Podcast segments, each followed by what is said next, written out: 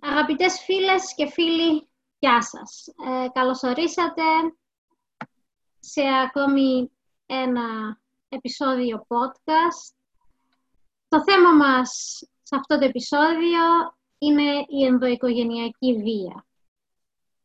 Κακοποιητική συμπεριφορά, ενδόμηχη βία που βιώνουν κάποιοι άνθρωποι στο οικογενειακό τους περιβάλλον. Ένα θέμα που δυστυχώς αυτή την περίοδο βρίσκεται σε έξαρση. Μαζί μας σήμερα για να συζητήσουμε το θέμα αυτό, δύο εκλεκτές συναδέλφοι, η δόκτωρα Αναπλεύρη, επίκουρη καθηγήτρια στη Σχολή Νομικής του Πανεπιστημίου Λευκοσίας και η δόκτωρ Βάγια Πολυζωίδου, λέκτορας επίσης στη Νομική Σχολή του Πανεπιστημίου Λευκοσίας. Γεια σας, καλώς ορίσατε. Είναι χαρά μου που θα σήμερα μαζί μου. Όπως έχω πει, με την έξαρση της πανδημίας ε, και τα μέτρα αντιμετώπισης της, όπως είναι για παράδειγμα η καραντίνα, το lockdown δηλαδή, δυστυχώς πολλά άτομα που έχουν κλειστεί σήμερα στο σπίτι τους μαζί με τους θύτες, ε, τα άτομα δηλαδή τα οποία εξασκούν πάνω τους βία, ε, δυστυχώς βιώνουν ε, την, την ενδοοικογενειακή αυτή βία σε ένα βαθμό, σε ένα πιο έντονο βαθμό σήμερα. Όντως, άνοδο στη βία έναντι των γυναικών έχουμε δει και στην Κύπρο, αλλά και στην Ελλάδα τις τελευταίες εβδομάδες. Αυτό βλέπουμε και με αναφορές στον τύπο τις τελευταίες μέρες. Ενώ δεν είναι τυχαίο που ακόμη και ο ίδιος ο Γενικός Γραμματέας του ΟΗΕ, ε, ο Αντώνιο Κουτέρες, έκανε προσφάτως αυτή τη βδομάδα έκκληση να προστατευτούν οι γυναίκες σε όλο τον κόσμο ε, λόγω της έξαρσης της βίας που έχει παρατηρηθεί, λόγω της καραντίνας και κάλεσε όλες τις κυβερνήσεις να λάβουν τα μέτρα τους για την πρόληψη της βίας αυτής και επίσης να προβλέψουν οι κυβερνήσεις πώς θα μπορέσουν να, να, να προσφεύγουν τα θύματα αυτά της ενδοκοινιακής βίας ε, στο πλαίσιο των διαφόρων σχεδίων δράσης τους για τον κορονοϊό. Ε, νομίζω είναι θέματα τα οποία όχι απλά είναι στο προσκήνιο σήμερα, αλλά είναι θέματα τα οποία αξίζει να τα δούμε, πρέπει, οφείλουμε να τα δούμε ως κοινωνία και ως νομική βέβαια και νομίζω να κάνω αρχή με σένα, Άννα μου, νομίζω να κάνουμε αρχή με τη Σύμβαση της Κωνσταντινούπολης, ε, το οποίο αποτελεί ίσως το πρώτο νομικά δεσμευτικό μέσο διεθνώς και ολοκληρωμένο, μπορούμε να πούμε, νομικό πλαίσιο ε, για την πρόληψη όλων των μορφών βίας κατά των γυναικών.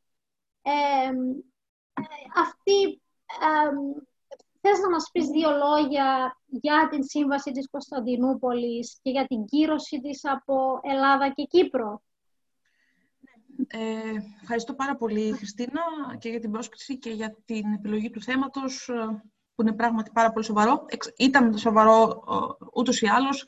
Ε, έχει ενταθεί πολύ περισσότερο τον τελευταίο καιρό με τα μέτρα προστασίας για την, για την αντιμετώπιση της πανδημίας. Η Σύμβαση της Κωνσταντινούπολης, σωστά ανέφερες, είναι διεθνές εργαλείο. Είναι διεθνές κείμενο δηλαδή, είναι διεθνή σύμβαση ε, και αφορά δύο πράγματα, πρόληψη και καταπολέμηση της ε, ε, βίας κατά των γυναικών. Και διαπνέεται η σύμβαση ολόκληρη από μια βασική αρχή, ότι η, η, η βία κατά των γυναικών είναι βία ε, κατά προσώπων ακριβώς επειδή είναι γυναίκες. Είναι δηλαδή έμφυλη βία, είναι βία λόγω φύλου.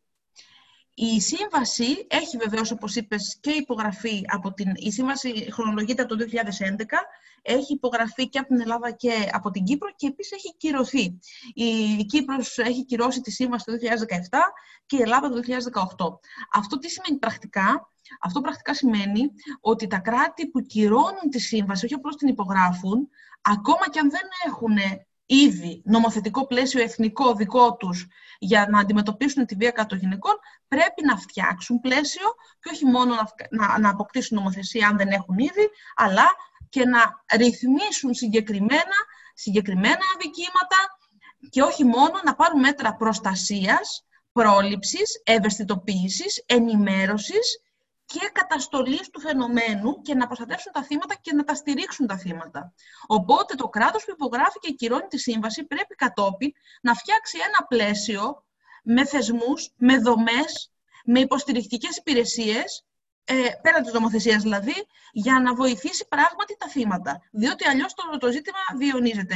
Όπως ε, Ξέρουμε βέβαια αυτά τα τόσο σοβαρά φαινόμενα που διαρκούν ε, τόσα πολλά έτη και χαρακτηρίζουν ολόκληρες κοινωνίες, ε, δεν ε, αλλάζουν με μια νομοθεσία. Ενώ θέλω να πω, η βία, η βία δεν εξαλείφεται επειδή υπάρχει η νομοθεσία που την απαγορεύει, την αποτρέπει, την τιμωρεί, αλλά θέλει και πολλά παράπλευρα, προστατευτικά, προληπτικά ε, μέτρα.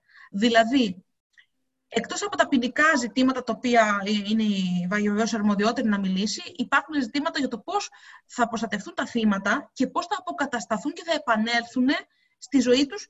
Ε, Κυρίως αυτό αφορά τις γυναίκες, γιατί παγκόσμια το ποσοστό των θυμάτων βίας στην οικογένεια είναι 70, κατά 70% γυναίκες, ε, ενδεχομένως και παραπάνω. Γι' αυτό μιλάμε και για έμφυλη βία. Ε, και επίσης οι γυναίκες είναι εκείνε που έχουν και το ρόλο να προστατεύσουν και τα τέκνα, να προστατεύσουν και τα παιδιά τους. Άρα ε, για, να, για να έχει κανείς μια εικόνα, εάν μια γυναίκα είναι θύμα βίας, έστω ότι απευθύνεται στην αστυνομία και κινείται η διαδικασία κατά του δράστη, το πρώτο πράγμα που θα χρειαστεί είναι καταφύγιο. Ε, το δεύτερο πράγμα που θα χρειαστεί είναι η οικονομική υποστήριξη, η ιατροφαρμακευτική περίθαλψη για την ίδια και τα παιδιά της. Και επάνω μετά, σε ένα οικονομικό περιβάλλον, μετά το καταφύγιο, ε, και ε, προστασία από το δράστη για περαιτέρω, για να μην συμβεί να μην ξανασυμβεί να θυματοποιηθεί η ίδια και το παιδί. Αυτά λοιπόν δεν θα προσφέρει από μόνη τη νομοθεσία, δεν υπάρχουν δομές. Γι' αυτό και απαιτείται και μεγάλη οικονομική δαπάνη ε, και πρέπει να γίνει από το κάθε κράτος για να υλοποιήσει αυτά τα οποία λέει η σύμβαση. Διότι μόνο να την υπογράψουμε και να την κυρώσουμε δεν έχει νόημα εάν δεν υλοποιήσουμε τα προγράμματα και τις πρόνοιες που έχει μέσα η σύμβαση. Η, η, η, η βία για την οποία μιλούμε σήμερα είναι αθέατη εγκληματικότητα έχει το πέπλο, έχει το μανδύα της μη, της μη ορατότητας. Και περαιτέρω θα εξηγήσουμε γιατί συμβαίνει αυτό. Άννα μου, δηλαδή, τι περιλαμβάνει η βία κατά των γυναικών από την άποψη των ανθρωπίνων δικαιωμάτων; Ε, η βία κατά των γυναικών έχει πάρα πολλές μορφές. Ε, μπορεί να είναι ε, λεκτική. Μπορεί, πρώτα απ' τα, η ενδοκογενειακή βία περιλαμβάνει μέσα της όλες τις μορφές βίας. Λεκτική, σωματική, ψυχολογική, ε, μπορεί να αφορά το βιασμό, μπορεί να αφορά τη σεξουαλική κακοποίηση, εξαναγκαστικό γάμο, μπορεί να είναι κακοποίηση με αφορμή την πρίκα. Δεν είναι καθόλου μακρινά αυτά, αυτά συμβαίνουν ακόμη. Ε, μπορεί να είναι ε, ακροτηριασμός γεννητικών οργάνων, που συμβαίνει σε πάρα πολλές ε, χώρες της Αφρικής, αλλά όχι μόνο, ειδικά με, την, με τις ροές των προσφύγων και των μεταναστών από τις χώρες εκείνες, περνάνε αυτά τα φαινόμενα και στις χώρες που ε, βρίσκουν προστασία στην Ευρώπη, ας πούμε, οι πρόσφυγες και οι μετανάστες. Ε, και εκεί λοιπόν έχουμε τέτοια φαινόμενα, δηλαδή μπορεί να ε, ξέρουμε ότι καταγράφονται στη Γερμανία τέτοιες πρακτικές από ανθρώπους που τα φέρνουν ε, πολιτιστικά, ας το πούμε, αν υποτεθείτε αυτό μπορεί να είναι στοιχείο πολιτισμού, ε, που εφαρμόζουν τέτοιες πρακτικές. Άρα, η βία κατά των γυναικών ω παραβίαση ανθρωπίνων δικαιωμάτων νοείται κάθε μορφής βία, η οποία, με όλες αυτές τις μορφές που είπα, που βασίζεται στο γεγονός ότι δεν υπάρχει σεβασμός στην ίδια την οντότητα την ανθρώπινη. Δηλαδή στο φυσικό πρόσωπο, στον άνθρωπο, που εμπροκειμένου έχει το φύλλο το γυναικείο. Ε, και οι γάμοι παιδιών, οι εξαναγκαστικοί γάμοι με, με κορίτσια, δηλαδή με ανήλικα κορίτσια, περιλαμβάνονται σε αυτή τη μορφή και η Σύμβαση αφιερώνει πάρα πολλά άρθρα σε σχέση με αυτό. Στο να οριοθετήσει ότι πρόκειται για προσβολή ανθρωπίνων δικαιωμάτων και να ε, πάρει μέτρα και σε αυτή την κατεύθυνση. ενδοοικογενειακή βία τι ακριβώς σημαίνει; Ε, ωραία ερώτηση. Ε, τι σημαίνει ενδοοικογενειακή βία; Δεν πρέπει να έχουμε στο μυαλό μας ότι η ενδοοικογενειακή βία σημαίνει, ε, νοείται με τον παραδοσιακό όρο της οικογένειας όπως τον ξέρουμε. Δηλαδή, η οικογένεια δεν είναι απαραίτητα εκείνοι οι οποίοι έχουν κάνει γάμο και βρίσκονται σε ένα σπίτι και μεγαλώνουν τα παιδιά τους. Ε, η, τα πρόσωπα που προστατεύονται από την ομοθεσία και την ενδοοικογενειακή βία είναι ευρύτερα. Ε, από εκεί πέρα, η ενδοοικογενειακή βία σημαίνει βία που συμβαίνει στη στέγη, κάτω από τη στέγη που διαβεί η οικογένεια. Ακόμα και αν, δεν, αν, δεν αν πρόκειται για διαφορετικές στέγες. Δηλαδή, τι εννοώ. Ότι εάν υπάρχει βαθμός συγγένειας, ανεξαρτήτως αν υπάρχει γάμος ή όχι, ή υπάρχει σύμφωνος συμβίωσης ή ε, άλλου είδους σχέση, εξακολουθεί να είναι ενδοοικογενειακή βία. Δηλαδή, εδώ η έννοια, η έννοια της οικογένειας είναι ευρύτερη. Δεν απαιτείται να είναι το, το παραδοσιακό μοντέλο, το, το πυρηνικό μοντέλο οικογένειας, μπαμπάς, μαμά, παιδιά. Πιάνει ακόμα ευρύτερα όλα τα μέλη της οικογένειας. Μάγια μου, να, να έρθω λίγο σε σένα. Ποια άτομα είναι αυτά που περιλαμβάνονται στην έννοια της οικογένειας; Καλησπέρα και από μένα. Ευχαριστώ πάρα πολύ για την πρόσκληση. Ξεκίνησε ήδη να μιλάει η Άννα για την οικογένεια, ναι. οπότε έχει δώσει μια πρώτη εικόνα.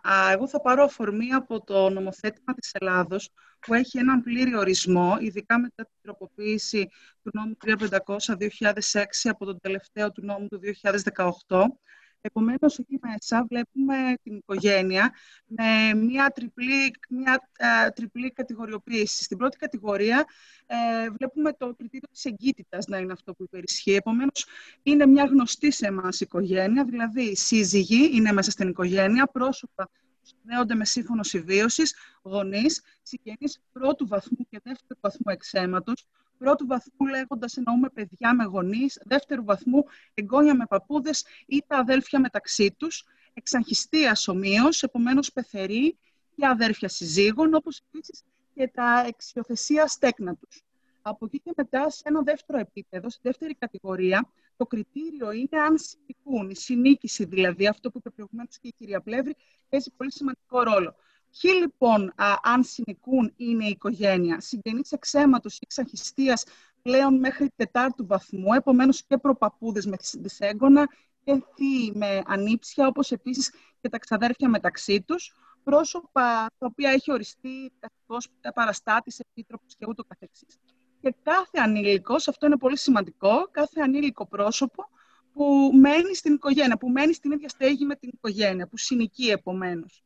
Ε, τρίτη κατηγορία είναι ανεξάρτητης, ανεξάρτητη της συνήκησης και εδώ μέσα βλέπουμε μια εξαιρετικά ε, ευρεία κατηγορία γιατί περιέχεται μέσα της η μόνιμη σύντροφη, τα τέκνα κοινά μεταξύ των συντρόφων ή ενός εξ αυτών.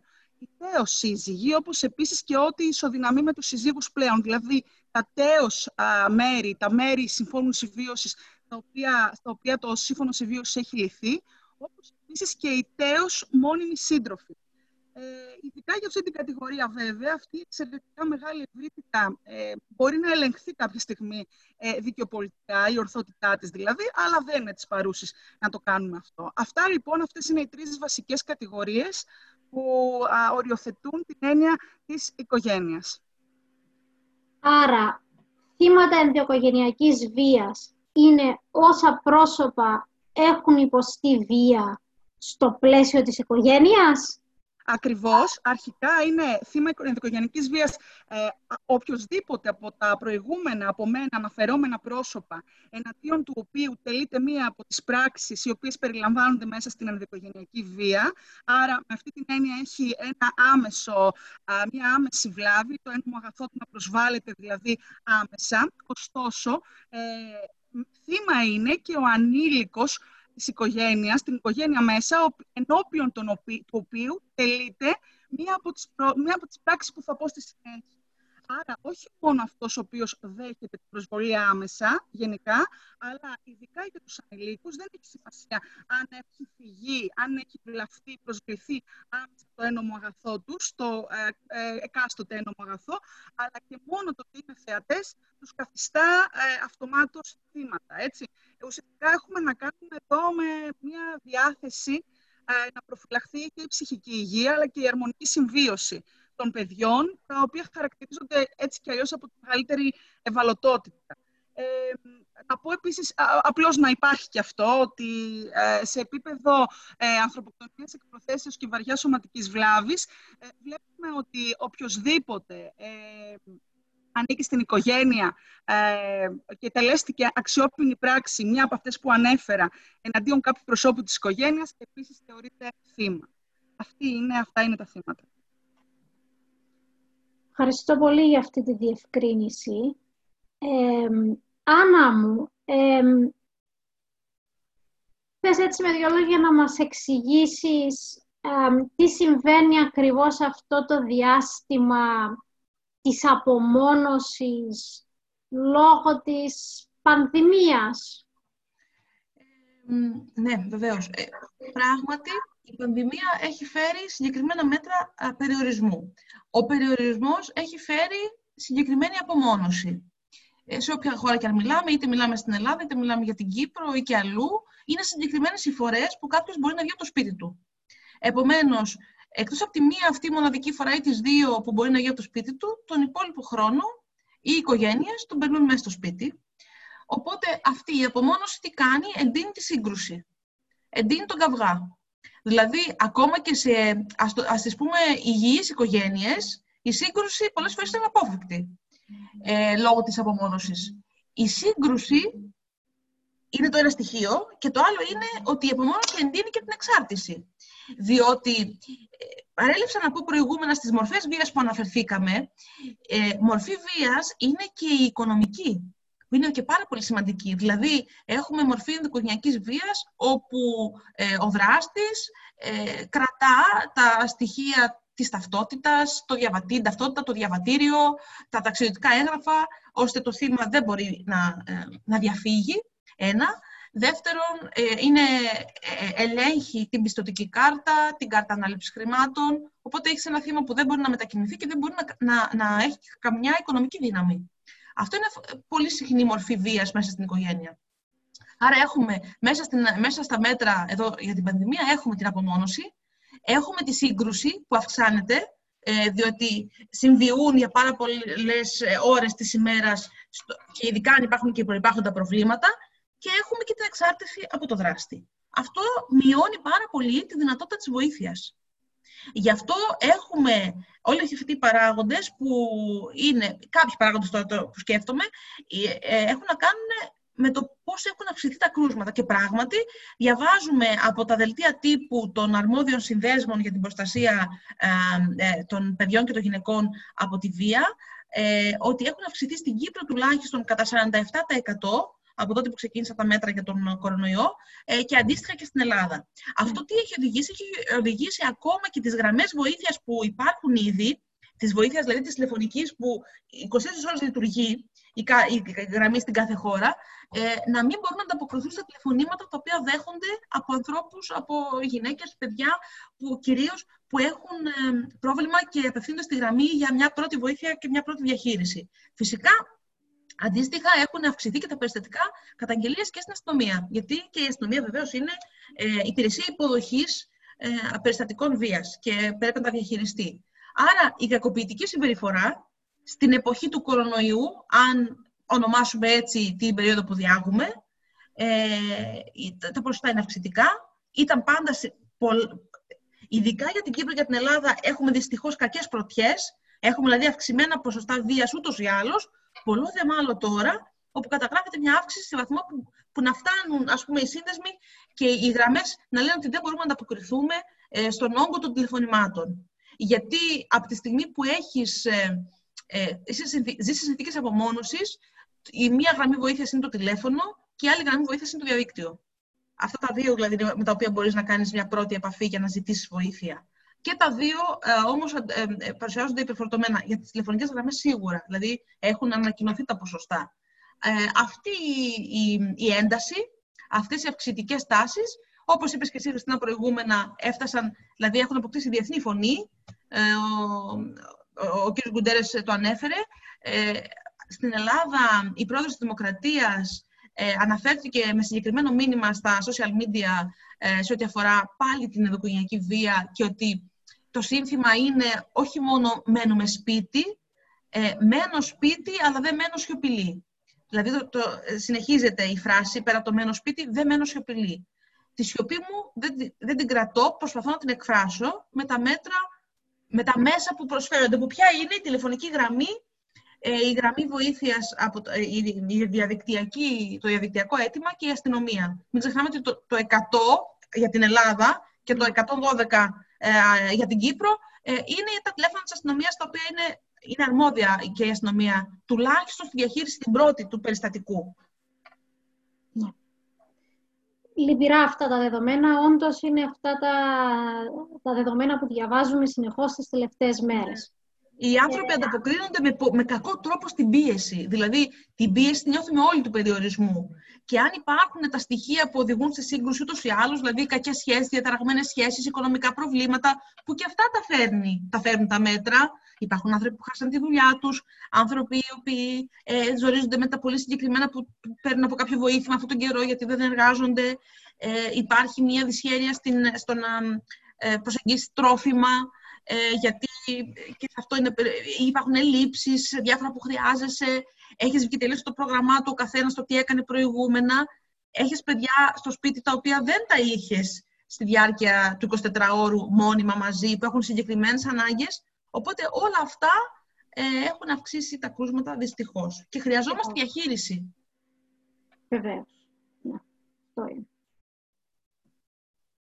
Βάγια μου, ε, κάτι Θες να πεις κάτι πάνω σε αυτό ή κάποιοι παράγοντες που αυξάνουν τα ποσοστά ενδοκοινωνιακής βίας αυτές τις μέρες ή ε, βασικά, σε συνέχεια αυτών που είπε η Άννα, θα έλεγα ότι ε, στην πραγματικότητα μας ζητούν και τελικά έχουμε καταφέρει και στα δύο κράτη, έτσι, μια κοινωνική αποστασιοποίηση, αλλά η κοινωνική αποστασιοποίηση αυτή είναι ανάλογη με μια ένταση της εγκύτητας των σχέσεων των ανθρώπων που συνοικούν.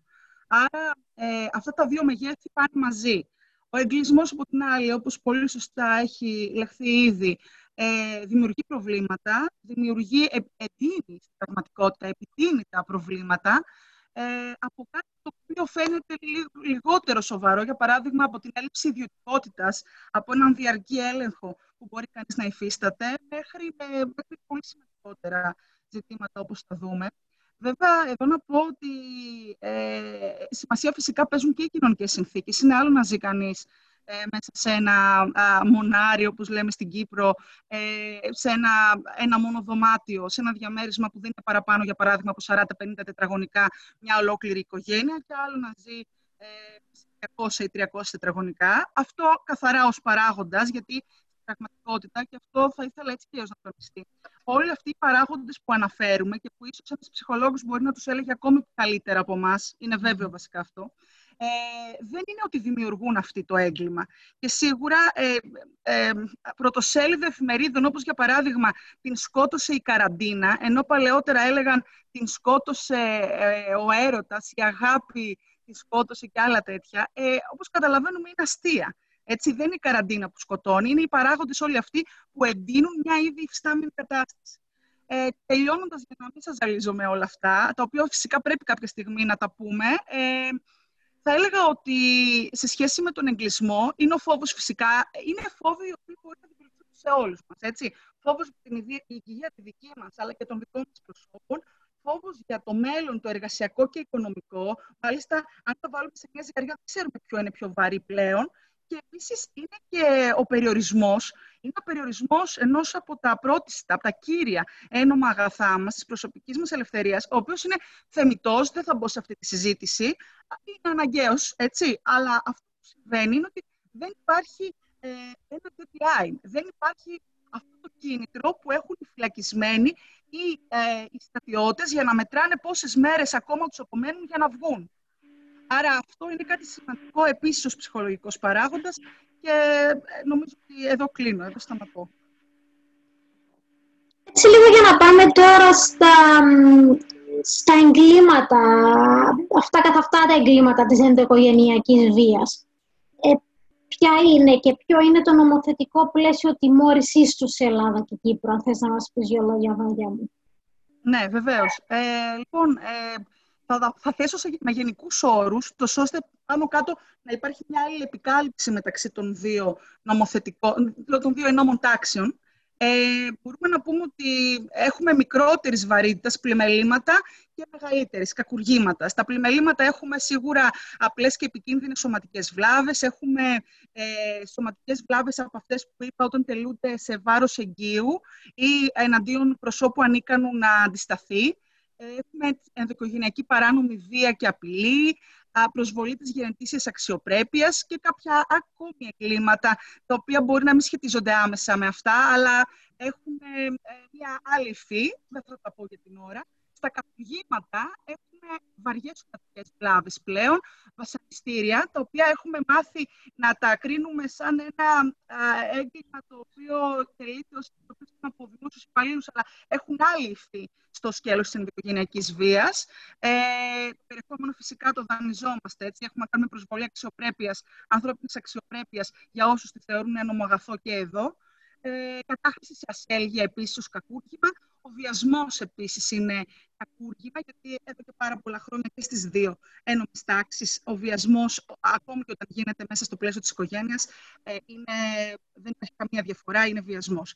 Τώρα, ε, θέλω να σημειώσω κάτι εδώ, ότι μιλούμε για τα εγκλήματα τα οποία περιέχονται σε νόμους για την ενδοικογενειακή βία, αλλά ιδίως στην Ελλάδα έχουμε και το εξής. Ε, έχουμε μια αλλαγή. Είναι μια αλλαγή η οποία έχει επέλθει λόγω του καινούριου ποινικού κώδικα του 4619 του 2019, όπου εκεί βλέπουμε ένα άρθρο το οποίο έχει αλλάξει τελείως μορφή, το 312 k ε, το οποίο αφορά τους αδύναμους, έτσι. Ε, βλέπουμε εδώ δηλαδή την ευαλωτότητα να προκρίνεται και να αξιολογείται με τέτοιο τρόπο, ούτως ώστε δημιουργούνται κάποιες νομοτυπικές μορφές, οι οποίες αλληλεπικαλύπτονται από το νόμο της ενδοικογενειακής. Ε, για την ακρίβεια, ειδικά στο σκέλος των σωματικών βλαβών και της υγείας, οι ποινέ μέσα στο 312 ΠΚ είναι ίσες ή μεγαλύτερες από τις αντίστοιχες στο νομοθέτημα της ενδοικογενειακής. Τι συμβαίνει όταν συντρέχουν και οι δύο, ε, θα καλύψει το 312 ΠΚ τις μορφές ενδοικογενειακής και έτσι απομένουν οι ενδοικογενειακές ε, βίας διατάξεις να εφαρμόζονται σε ό,τι μένει ακάλυπτο. Έτσι. Άρα δεν σημαίνει ότι χάνονται, απλώς μια βαρύτερη ποινή έρχεται να τις ε, εξειδικεύσει, γιατί ουσιαστικά πρόκειται εδώ για μια μορφή φαινομενικής συρροή. Ε, ας βγω λίγο από το τελείως τεχνικό κομμάτι, γιατί ε, με ρωτήσατε επίσης ε, τα νομοθετήματα, αν δεν κάνω λάθος. Εδώ έχουμε να κάνουμε ε, στην πραγματικότητα με ε, το νόμο 3500-2006, όπως έχω πει ότι έχει τροποποιηθεί το, μέχρι το 2018 από την Ελλάδα, στην Κύπρο έχουμε ε, το νόμο 119 του 2000 περί βίας στην οικογένεια, ε, ο οποίος τροποποιήθηκε από το νόμο 212 συγγνώμη, το 2004, αλλά και από το νόμο 172 του 2015 και 78 του 2017. Ε, με το πώς και τι τιμωρείται, σχετικά ειδικά με τον COVID-19, ε, να πούμε ότι όπως ξεκίνησε η Άννα να λέει το τι συνέβη με, με την γιατρό, έτσι, με την, ε, τι μπορεί να συμβεί, πώς μπορεί να λάβει η βία πλέον ε, διαστάσεις, να πούμε ότι ε, βία είναι επίσης η απαγόρευση εξόδου από το σπίτι. Βία είναι η επίταξη, η επιβολή εξόδου μόνο ενός ατόμου από το σπίτι και η κατά την επιστροφή αυτού του ατόμου άρνηση να του ανοίξει την πόρτα, να έχει είσοδο δηλαδή στην οικία. Ε, βία είναι η πίεση για να μην έρχεται κανείς σε επαφή με ανθρώπους, α, για να, μάλλον για να έρχεται κανείς ε, σε επαφή με ανθρώπους οι οποίοι δεν τηρούν τα προληπτικά μέσα. Δηλαδή, με ανθρώπους οι οποίοι, για παράδειγμα, δεν έχουν τους στοιχειώδεις κανόνες υγιεινής, δεν τους τηρούν, να υποχρεούται ένα μέλος της οικογένειας να έρθει σε επαφή με αυτούς τους ανθρώπους. Βία όμως είναι και το αντίστροφο, να υποχρεώνεις κάποιον ε, να, να, να πλένεται συνεχώς με τέτοιο τρόπο ώστε να ματώνουν τα χέρια του, έτσι. Ε, φυσικά η βία μπορούμε να πούμε άπειρα παραδείγματα. Να, να μιλήσουμε εδώ για το, το γεγονός ότι ε, πάρα πολλοί άνθρωποι έχουν την ατυχία μέσα σε όλη αυτή τη συγκυρία να δουλεύουν ακατάπαυστα και αυτοί είναι κυρίως όσοι απαρτίζουν τον τομέα υγείας, αλλά φυσικά και άνθρωποι στα σούπερ μάρκετ κτλ.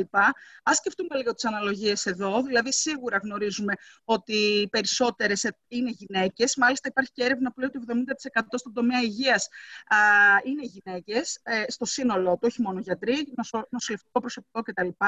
Άρα αντιλαμβάνεστε ότι όταν μετά την εργασία γυρίζει κανείς, τι μπορεί να αντιμετωπίσει ως ενδεχόμενος φορέας του ιού, αλλά φυσικά και για όλα τα άλλα τα παρελθόμενα. Δηλαδή για το ότι λείπει τόσες ώρες από το σπίτι, για παράδειγμα, και δεν έχει ε, κάνει τις δουλειές και όλα αυτά που μπορεί κανείς να υποθέσει. Ε, Επίσης, για να τελειώνω και σε, σε ζητήματα ιδιωτικότητας, δηλαδή η υποχρέωση κάποιου, να υποχρεώνεται δηλαδή κανείς να δείχνει το κινητό του ή να α, δείχνει τη κάμερα με ποιον μιλάει κατά τη διάρκεια τηλεργασίας κτλ. Και εδώ βλέπουμε μια μορφή βίας η οποία είναι πάρα πολύ, α, πάρα πολύ συναφής α, με το κορονοϊό και με, τις, με όλο αυτό το οποίο ζούμε εξαιτίας του. Και αυτή τη βία γενικότερα, μόνο το ίδιο το θύμα μπορεί να την καταγγείλει ή, ή μπορεί να την καταγγείλει οποιοδήποτε. Ε, Χριστίνα, σε μένα η ερώτηση, έτσι δεν είναι; Ναι, συγγνώμη, Μάγια μου, ναι, συγγνώμη. Ήταν... Ε, λοιπόν, ε, όχι, είναι πολύ απλό το ερώτημα. Είναι αυτεπαγγέλτος όλα αυτά. Δηλαδή, ε, ένα από τα πρώτα τα οποία βλέπουμε είναι ότι οποιοδήποτε μπορεί να καταγγείλει. Βέβαια, αυτό μπορούμε να το συζητήσουμε σε ένα μάθημα ποινικού δικαίου. Δηλαδή, αν για παράδειγμα μπορεί ακόμη και μια απλή όξυνση να αποτελέσει αντικείμενο καταγγελίας από τον γείτονα. Αλλά κλείνω αυτή την παρένθεση. Οποιοδήποτε μπορεί να καταγγείλει, όχι μόνο το, ίδιο, ε, το θύμα. Είναι αυτεπάγγελτο λοιπόν. Ε, και μάλιστα αυτό το αυτεπάγγελτο δημιουργεί και το συνεπακόλουθο μιας αυτόφορης διαδικασίας. Οπότε η καταγγελία φέρνει αυτόφορο. Αλλά και εδώ ακριβώς είναι που συναντούμε το πρόβλημα. Δηλαδή ότι μπορεί το, το αυτόφορο το οποίο θα έλθει εναντίον του καταγγελόμενου να οδηγήσει σε ένα ε, άλλο αυτόφορο, γιατί η μία καταγγελία από τη μία πλευρά διαδέχεται την καταγγελία από την άλλη πλευρά. Ε, αυτό είναι και από τους βασικούς λόγους που είναι πολλές φορές τα θύματα διστακτικά. Δεν μιλώ ε, για τα παιδιά που έτσι κι αλλιώς είναι διστακτικά. Έτσι. Δηλαδή, καταλαβαίνετε ότι για να φτάσει ένα παιδί να πάρει τηλέφωνο, τι θα έχει γίνει. Μερικές φορές μαθαίνουμε για έκτροπα τα πολύ, πολλά, πολλά χρόνια μετά. Αλλά ακόμη και ένας άνθρωπος. Ε, και μια, μία ή ένας σύζυγος, και βάζω και τα δύο φυσικά, γιατί και οι άντρες δέχονται δουλειά, να το πούμε και αυτό. Όλοι είναι μέσα σε αυτό. Ε, μπορεί να διστάζει να καταγγείλει για τον, για τον ένα, για τον τάδε ή τον δίνα λόγο. Και έτσι, Βάγια μου, ε, για να κλείσω αυτή, αυτό τον διάλογο που έχω μαζί σου, ε, ένα τελευταίο ερώτημα πάνω σε αυτά τα λεγόμενά σου. Ε, πώς μπορούν αυτά τα θύματα της ενδοοικογενειακής βίας να προστατευτούν; Ε, η Άννα είπε ήδη για τους αριθμούς της αστυνομίας, δηλαδή 100 και 112 σε Ελλάδα και Κύπρο αντίστοιχα. Ε, εδώ καλό είναι να πούμε επίσης ότι υπάρχει ε, η γραμμή της Γενικής Γραμματείας Οικογενειακής Πολιτικής και Ισότητας στην Ελλάδα, το SOS 15900, άρα τηλέφωνο 15900. Επίσης, αν κανείς δεν μπορεί να πάρει τηλέφωνο ή δεν έχει τηλεφωνική γραμμή ή έχει κάποιον από πάνω του ή κάποια να τους παρακολουθούν ε, διαρκώς, τότε email sos1500 ε, το 197 είναι το Εθνικό Κέντρο Αλληλεγγύης. Ε, και όσον αφορά την Κύπρο, πέρα από το γενικό αριθμό για την αστυνομία, το 112, το ΣΠΑΒΟ ε, μπορεί να βοηθήσει στην γραμμή 1440, που είναι ανοιχτή από ό,τι γνωρίζω 24 ώρες, το 24ωρο, ε, προφανώς και στα εκεί αστυνομικά τμήματα. Και αφού καταλαβαίνω ότι τελειώνουμε, θα πω μόνο ότι ε, ακόμη και αν όλα αυτά είναι ανέφικτα, έστω μία έξοδος εκτός σπιτιού, ε, με την πρόφαση ενός φαρμακείου, για παράδειγμα, ή οτιδήποτε είναι ανοιχτό, δηλαδή σούπερ μάρκετ βασικά κτλ., ε, μπορεί να δώσει αφορμή για να, για να συλληφθεί ο ή η δράστη. Δηλαδή, ε, στη Γαλλία πρόσφατα, η οποία ακολούθησε το παράδειγμα της Ισπανίας, ε, έφυγε σύζυγος από το σπίτι προκειμένου να πάει στο φαρμακείο όπου με την φράση «Μάσκα 19» κοινοποίησε στην πραγματικότητα στο φαρμακοποιό ότι δεν πήγε για να προμηθευτεί κάτι, αλλά για να καταγγείλει ένα περιστατικό. Άρα υπάρχουν συνθηματικά και όπως αυτό που μόλις είπα, είναι η έσχατη λύση βέβαια, όταν κανείς δεν μπορεί κατευθείαν να προβεί στις προηγούμενες ενέργειες, αλλά καλό είναι να το γνωρίζουμε και αυτό. Πολύ σωστά και ευχαριστούμε πάρα πολύ για αυτές τις πληροφορίες. Ε, επομένως, Άννα μου, να έρθω πίσω σε σένα, τελικά ανεξαρτήτως, ας το θέσουμε από το ποιο είναι το πρόβλημα, το ερώτημα είναι η κοινωνία μας, όχι μόνο στην Κύπρο και στην Ελλάδα, αλλά και διεθνώς, πώς αντιμετωπίζει το πρόβλημα, αλλά και τι επιπλέον ε, μπορεί να κάνει. Ε, συμφωνώ, πρώτα απ' όλα θέλω να πω ότι συμφωνώ πάρα πολύ με αυτά που είπε η Βάγια. Είναι σημαντικό να υπάρχουν, να δημιουργούνται ε, και σε καιρούς ε, πιο περίεργους όπως αυτός που περνάμε τώρα, ε, κάποια, κάποιοι, κάποιες μέθοδοι όπως αυτό ας πούμε του να υπάρχει ένα τρόπος και στο φαρμακείο και στο σούπερ μάρκετ να μπορεί κανείς να αντιληφθεί το σύνθημα.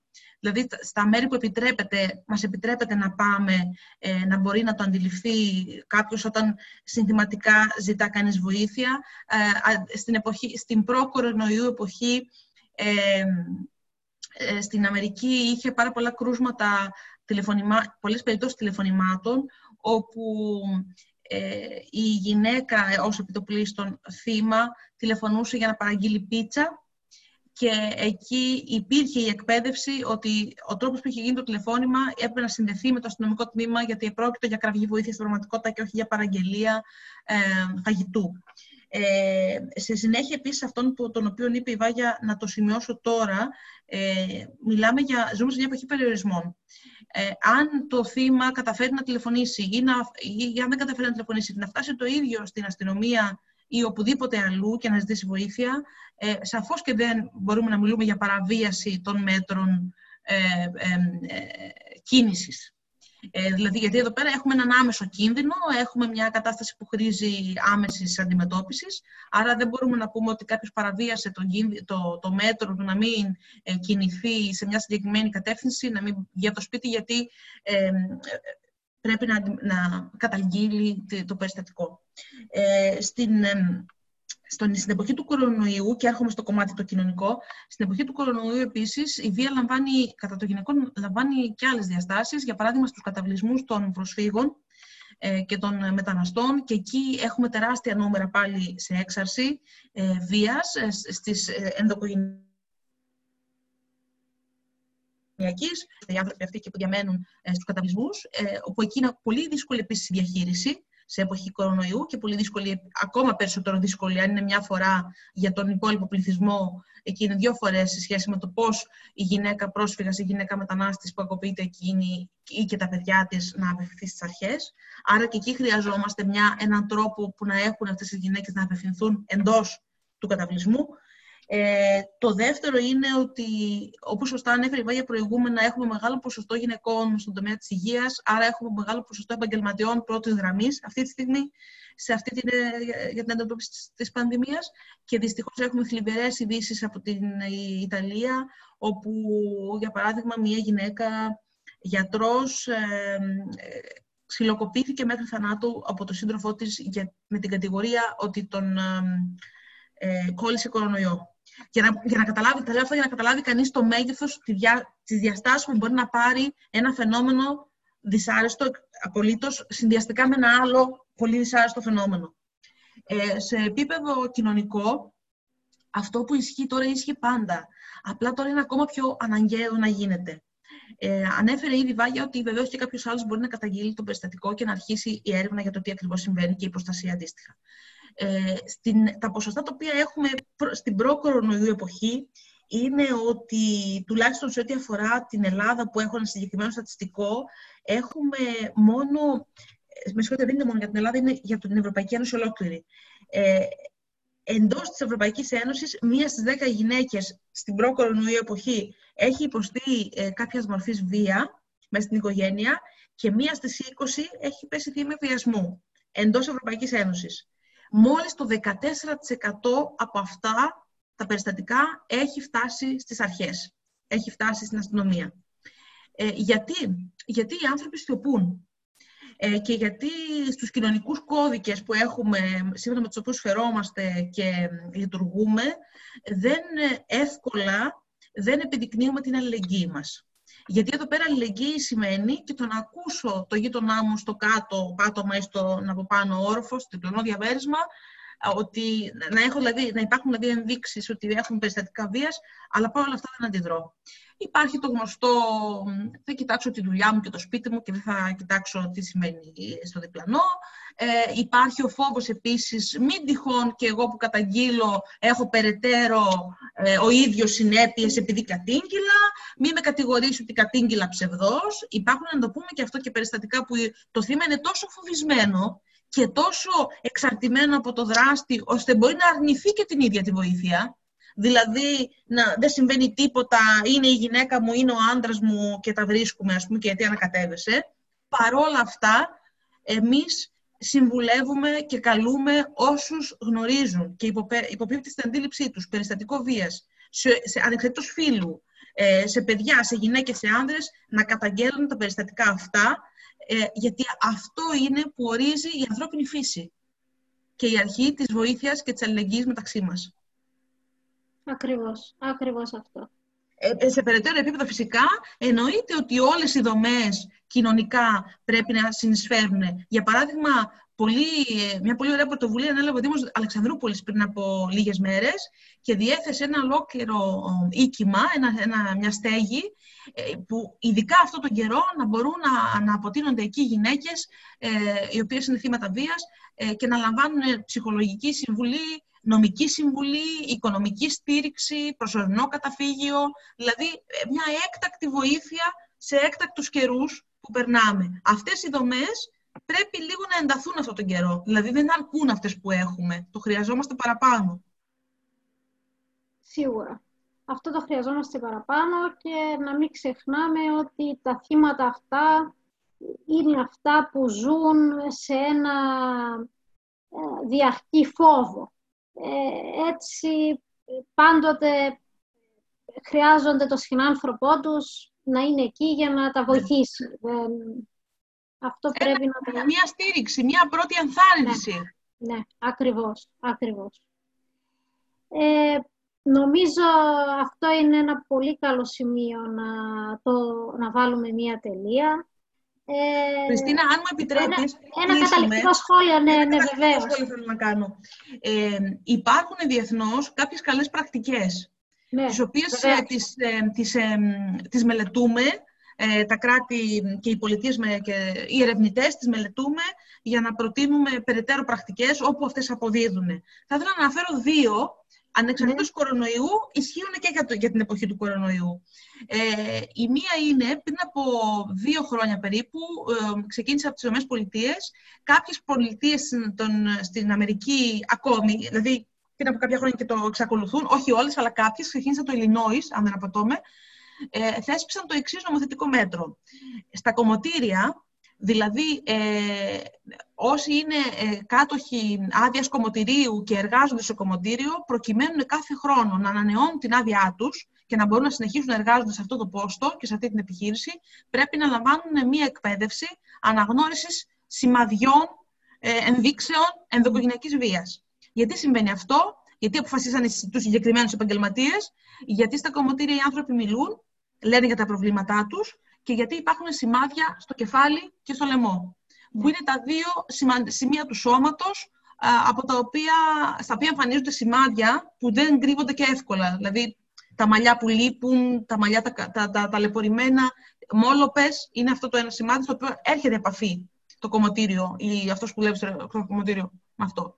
Το δεύτερο είναι ότι η Νέα Ζηλανδία πολύ πρόσφατα ψήφισε ένα νόμο και είναι η μόνη χώρα στον κόσμο μέχρι στιγμής που το έχει κάνει αυτό, ε, σύμφωνα με την οποία τα θύματα ενδοκογενειακής βίας δικαιούνται 10 μέρες άδεια εργασίας από τη δουλειά τους πληρωμένη.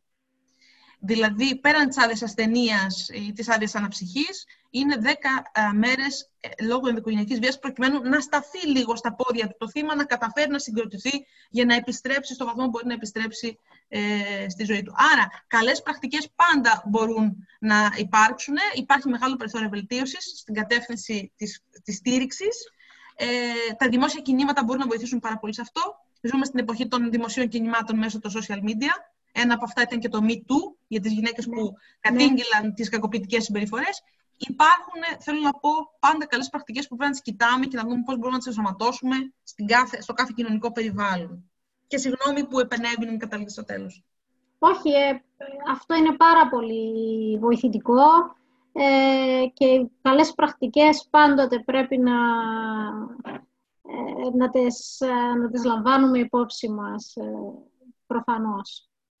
Ε, Βάγια με ένα καταληκτικό σχόλιο και από σένα. Ε, τίποτα. Απλώς σκεφτόμουν τώρα επ' ευκαιρία του Me ότι ε, πρόσφατα διάβαζα ένα βιβλίο λογοτεχνικό το οποίο με έφερε ξανά σε επαφή με το τι γίνεται σε άλλες χώρες μακριά από το ευρωπαϊκό καθεστώς και το αμερικάνικο όνειρο και όλα αυτά όπου εκεί πραγματικά αντιμετωπίζουν βέβαια τραγικά ζητήματα ως προς τη βία, ε, έμφυλη και μη και ενδοκογενειακή εν γέννη. Ε, Επομένως, θέλω να πω ότι παρά το γεγονός της βίας, α, όσες γυναίκες ε, και παιδιά και άντρες, όσοι α, ζουν στην Ευρωπαϊκή Ένωση, στην Αμερική ή σε χώρες που ενστερνίζονται γενικότερα ένα φιλελεύθερο α, κράτος δικαίου, ε, είναι πάντως πιο τυχεροί όλοι αυτοί από κάποιες άλλες χώρες. Απλώς αυτό για να, γιατί μην μας πούνε ότι εξισώνουμε μεγέθη.